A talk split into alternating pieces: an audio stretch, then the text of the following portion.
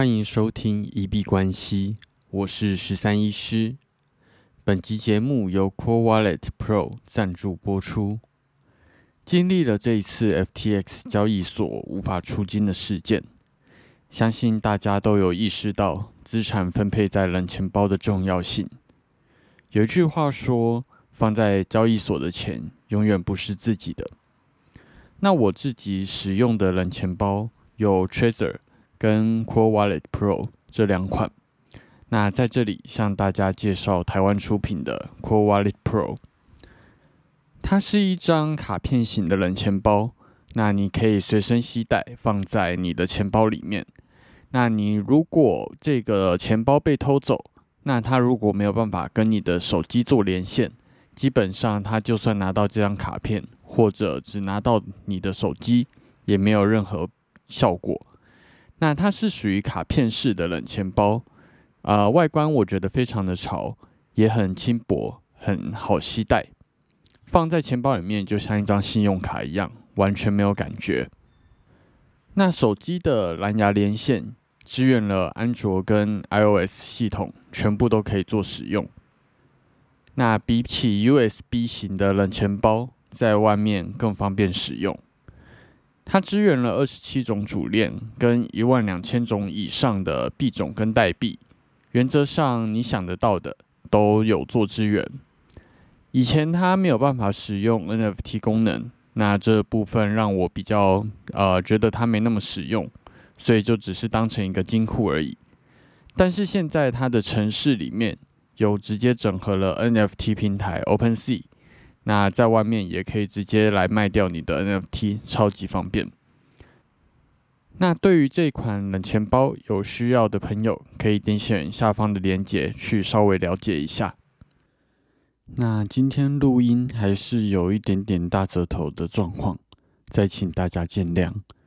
最主要是我的舌头的右后方，在一个非常深的地方破了一个超级大的洞。那那个洞基本上也不是身体不好还是怎么样，就是前阵子啊，大概四五天前吧，在诊所吃便当的时候吃太快。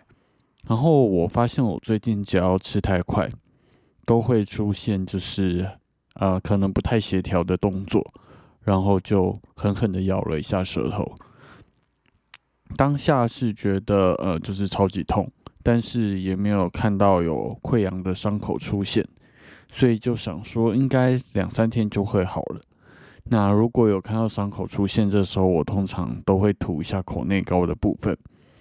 然后直到今天照镜子的时候，才发现其实它真的破了超级大一个洞，只是它在很深很深的地方，然后结果就是完全没有发现，所以完全没有办法及时的去对它做一个处置。那现在就是讲话的过程，原则上也超级痛，不过还是希望让这个日更的。呃，几率继续的维持下去，所以今天就算嘴巴破，还是要上来跟大家聊聊天。那如果我讲话上面有一点点大舌头的状况，再请大家见谅。我觉得医生这个行业，当然很多行业都是这样子，不过我自己真的是蛮常，完全没有空吃饭，或者是买了一个便当。但是那个便当要在三到五分钟以内把它吃完。那其实对于消化或者是咀嚼来说，甚至像我这样子动作不协调的状况，其实我觉得对于身体还蛮伤的。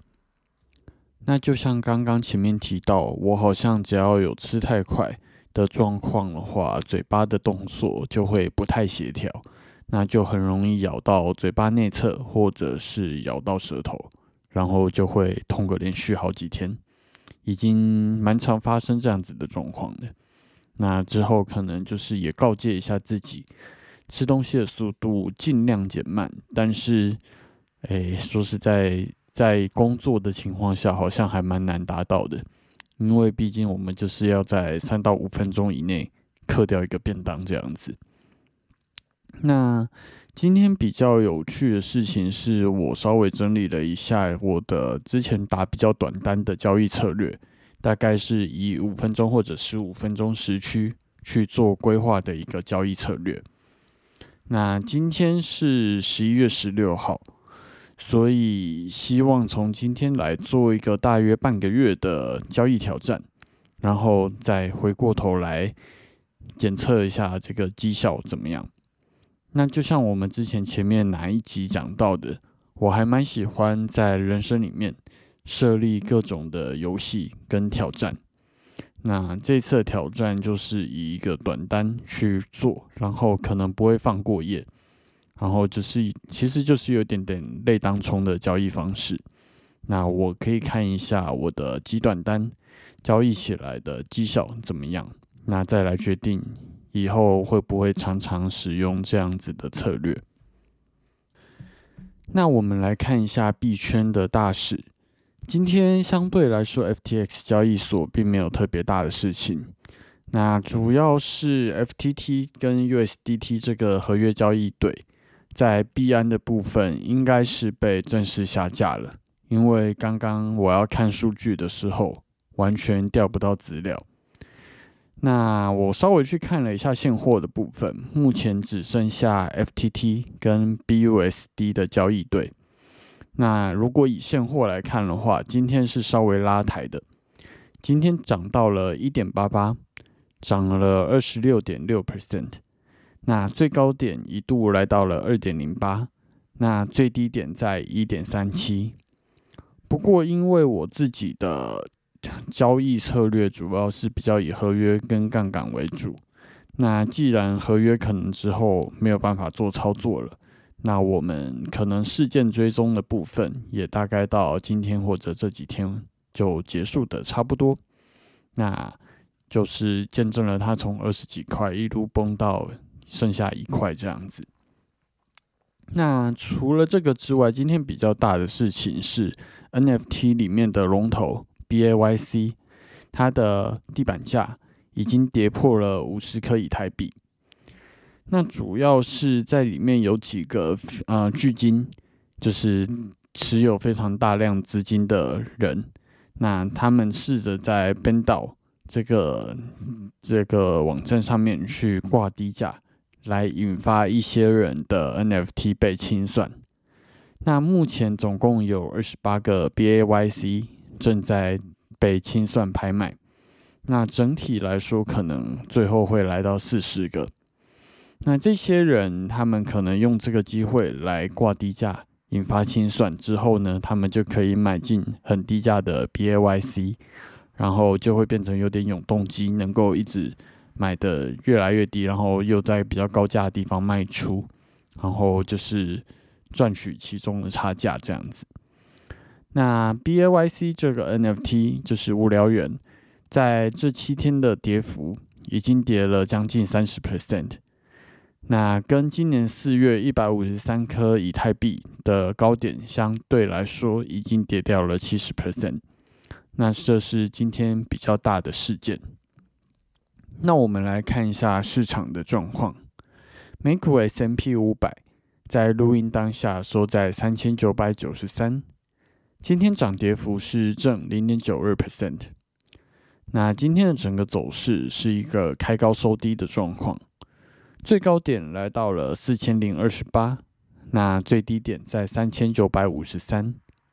均线的部分目前仍然是纠结向上的，不过今天开盘的时候，呃，先是一个很强烈的跳空往上，让我觉得今天应该表现的会非常强势，然后终于再次的站上了四千点，但是事与愿违，之后一路下跌。在站上四千这个心理压力位之后，其实应该不少人开始在做一个高点出货。那以今天的收盘来说，目前还是没有办法站稳四千，留下了还蛮长的上影线。那今天就是一个带有上影线的小黑 K。那我自己是私心希望它能够站上四千站稳。大哥比特币在录音当下。收在一万六千七百八十九，今天的涨跌幅正一点一一 percent，那最高点一度涨到了一万七千一百二十七，最低点在一万六千五百一十六，今天再次留下了一个蛮长的上影线。那在凌晨三点大幅下跌之后，其实之后就走了一个还蛮漂亮的多头走势。不过在刚刚半夜两点，又突然出现了一根大黑 K，直接以小时 K 来看，破坏掉了三个拉升的位阶。那这当然是一个看得比较短的状况了。那以长格局来说，目前都还是在一个很不错的上涨趋势。那目前就是看一下一万六千两百五这个位置能不能去守住。二哥以太币在录音当下收在一千两百四十八点四五，今天涨跌幅零点四五 percent。那最高点来到了一千两百九，最低点在一千一百七。